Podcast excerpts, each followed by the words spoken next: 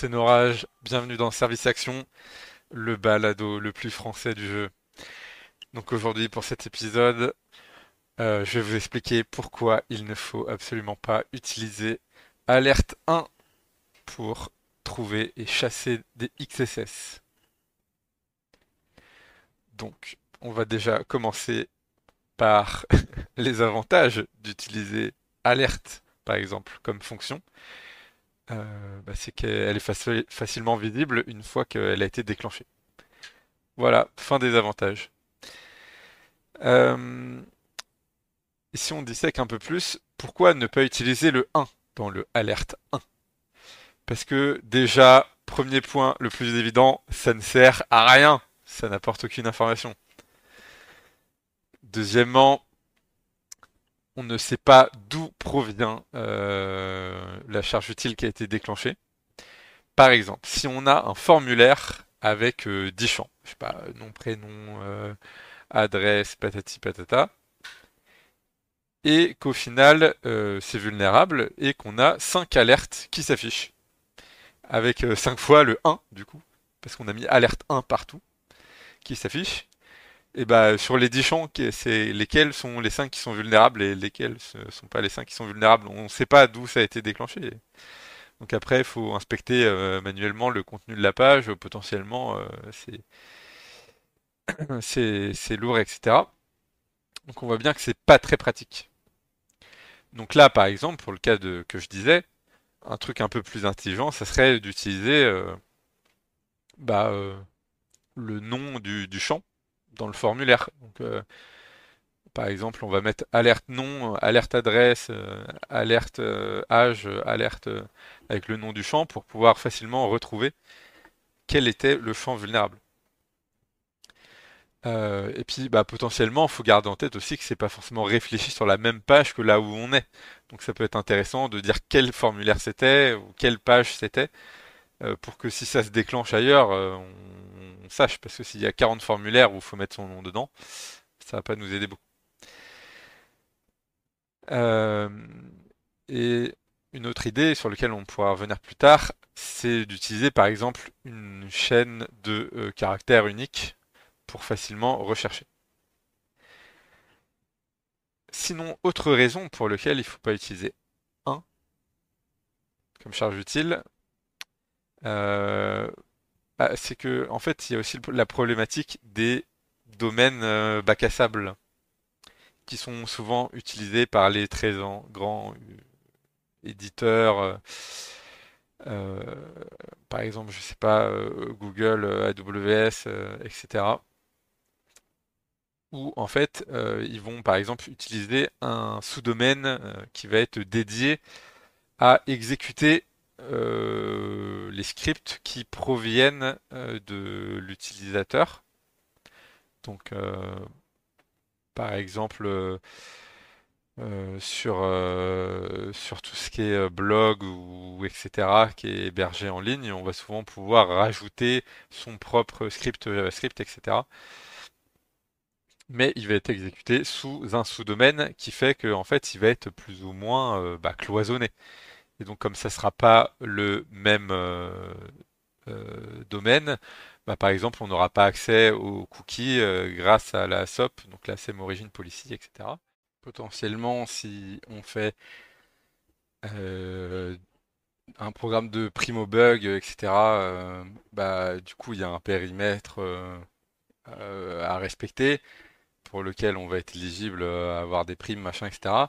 Et euh, du coup, euh, bah, si notre finalement XSS elle est sur un sous-domaine qui est hors périmètre, et bah du coup, on n'est pas éligible à cette prime-là, etc.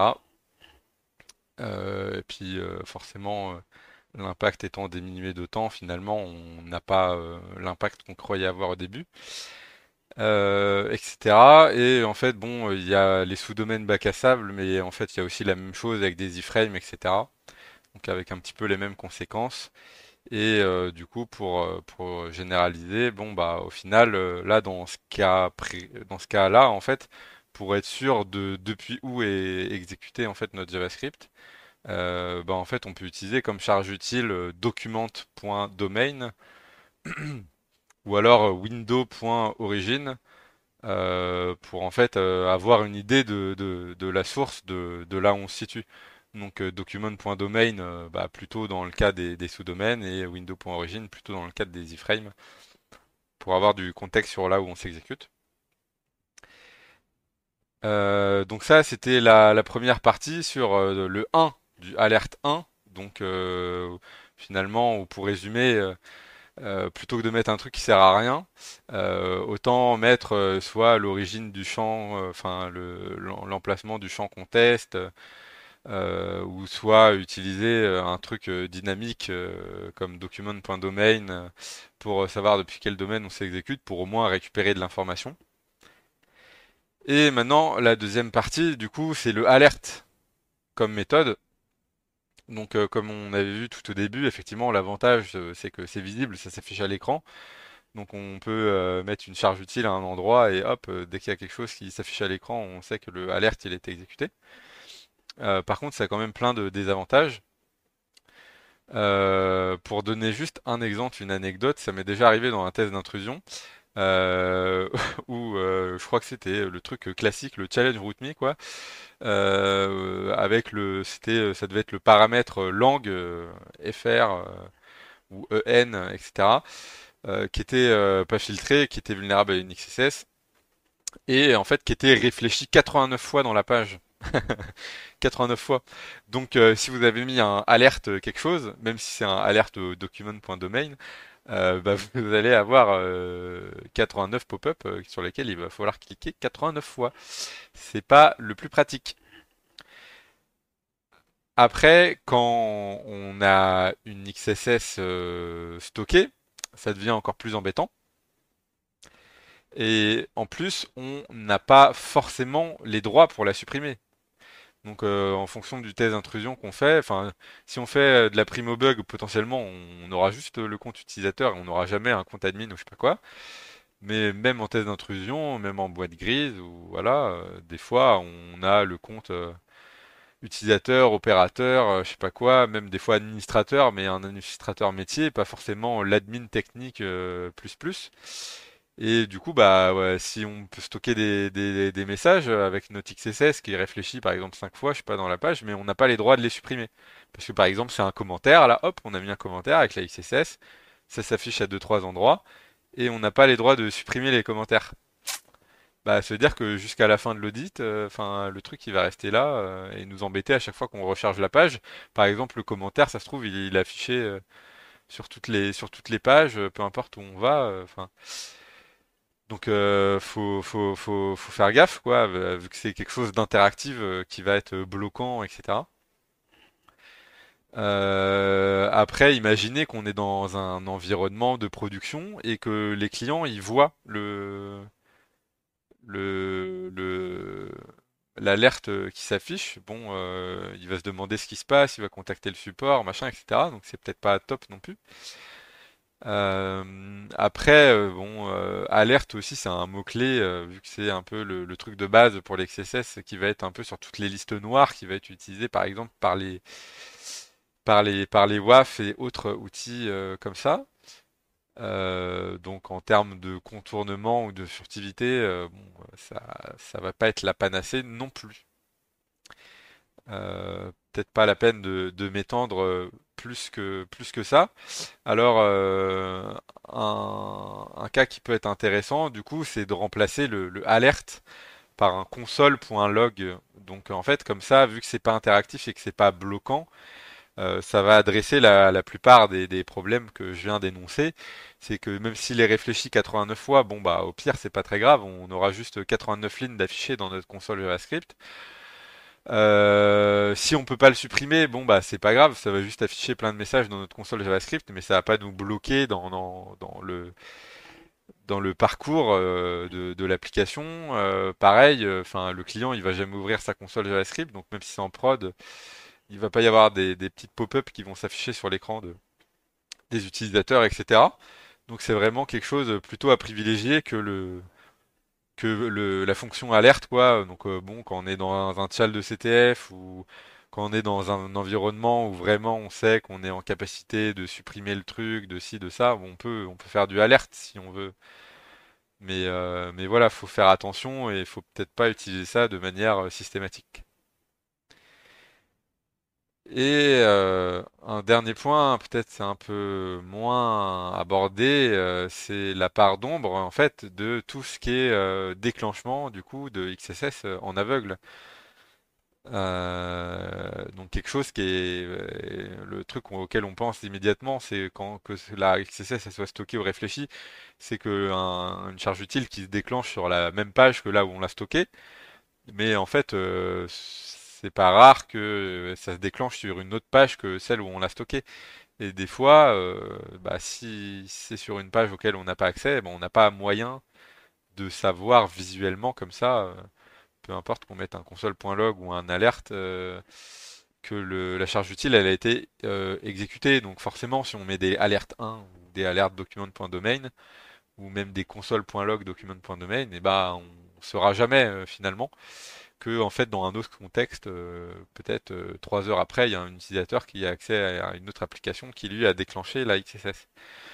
Donc il y a plein de cas d'usage auxquels on pense pas forcément, mais par exemple un formulaire de contact, euh, bah, peut-être qu'en fait il y aura un, panneau de, messagerie dans une interface d'administration quelque part qui va afficher ces choses-là qui va afficher les messages reçus, quoi. Et donc, tant qu'il n'y a pas quelqu'un qui allait lire le message, on saura pas, quoi. Euh, ou pareil, avec des tickets de support, c'est un peu la même chose.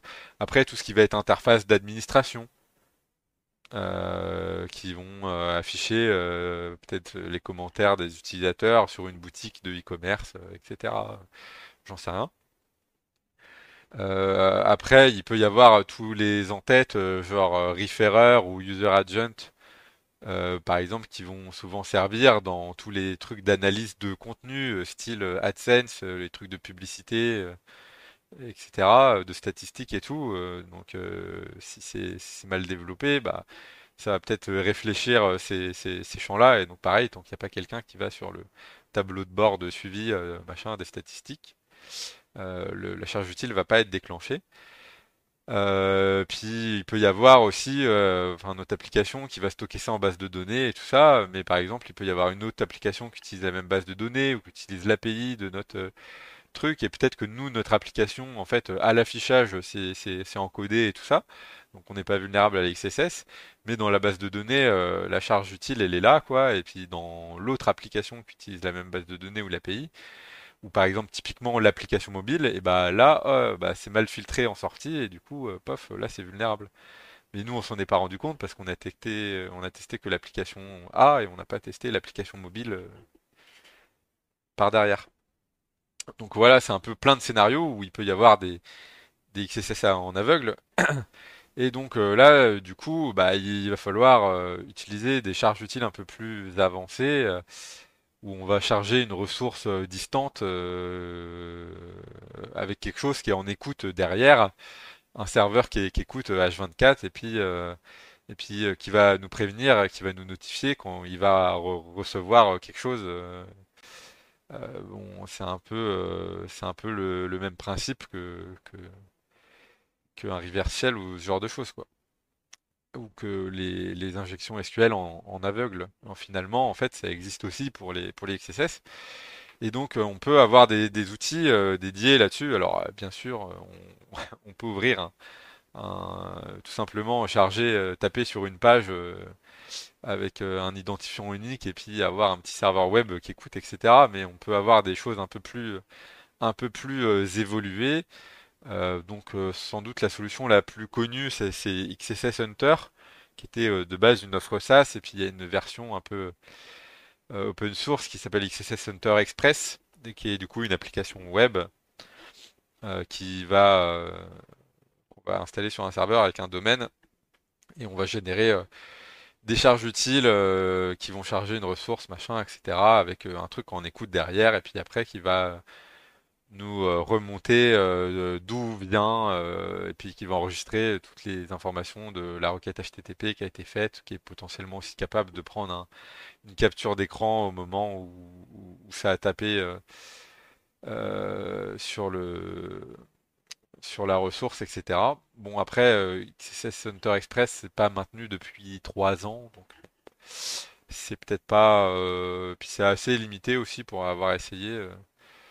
C'est pas forcément la panacée, ça casse pas non plus trois pattes à un canard. Donc après, il y a un, autre outil un petit peu plus sophistiqué qui s'appelle BXSS. bon, lui qui est pas maintenu depuis un an, mais bon, c'est toujours un peu plus récent.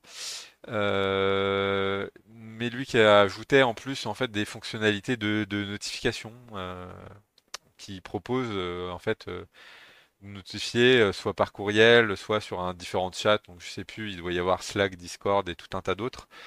Euh, quand on reçoit, euh, quand il y a quelque chose qui, qui, se déclenche dessus, quoi, pour pas avoir à surveiller euh, en permanence tous les jours s'il y a quelque chose qui a déclenché.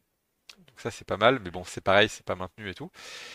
Et sinon il y a quelque chose de, plus qui est un peu le meilleur des deux mondes, quoi, qui est Easy XSS, donc EZ XSS, qui est une application web qui, est, qui a l'air que j'ai pas testé mais qui a l'air très bien faite euh, et qui a aussi tous les mécanismes de notification, etc. Mais elle qui est maintenue, la dernière fois je suis allé, bon c'était euh, dernier commit il y a 4 jours et tout ça, donc qui a, l'air d'être plus maintenue et plus évoluée. Euh, peut-être un peu plus, plus propre aussi, etc. Donc à voir, à, essayer. En tout cas, ça a l'air prometteur. Mais sachez que voilà, il y a des, il y a des solutions pour toute la partie de XSS en aveugle. Euh, voilà, et je crois que dans Easy XSS, il y a pas mal de, modifications, de personnalisation qui sont possibles sur les modifier les différentes charges utiles, sur les informations qui sont remontées au moment où, c'est, où la XSS elle est déclenchée, etc. Donc ça a l'air, euh, ça a l'air d'être assez, euh, avancé, assez satisfaisant. Euh, voilà, et donc pour ceux qui voudraient aller plus loin, hein, dans les notes attachées à cet épisode, du coup, il y a tout ce que je vous ai raconté. Il y a les liens vers les trois outils dont je viens de vous parler. Et il y a aussi quelques ressources, donc par exemple notamment vers Payload de the Thing, sur la page d'XSS où je vous ai mis euh, le paragraphe euh, qui parle d'identifier euh, un point de terminaison XSS, Identify an XSS Endpoint, qui justement explique pourquoi utiliser un console.log document.domain concat ou window origin plutôt qu'un alert 1. bon, ce qui paraît, ce bloc-là, c'est moi qui l'ai écrit. Et pareil, après, il y a un petit paragraphe sur les blind XSS où où ça, où ça explique un peu tous les cas de figure où on peut en retrouver, etc. Donc ce que je vous ai dit tout à l'heure, et là c'est pareil, c'est moi qui l'ai écrit, donc ça sort pas de nulle part. Et je vous ai mis en référence en fait bah, ce qui m'avait motivé euh, à la base à, écrire tout ça sur Payload All the Thing. Euh, bah, c'était quand euh, la vidéo de Live Overflow était sortie sur le sujet Do Not Use Alert 1. Donc c'est quelque chose que j'avais déjà en tête, mais euh, voilà, donc ça m'a, m'avait rappelé ça, et donc je m'étais dit bah oui, bah, autant le, formaliser et le partager sur, euh, sur une ressource que tout le monde va pouvoir, euh, va pouvoir consulter. Voilà. Donc merci pour votre écoute et à bientôt dans un prochain épisode.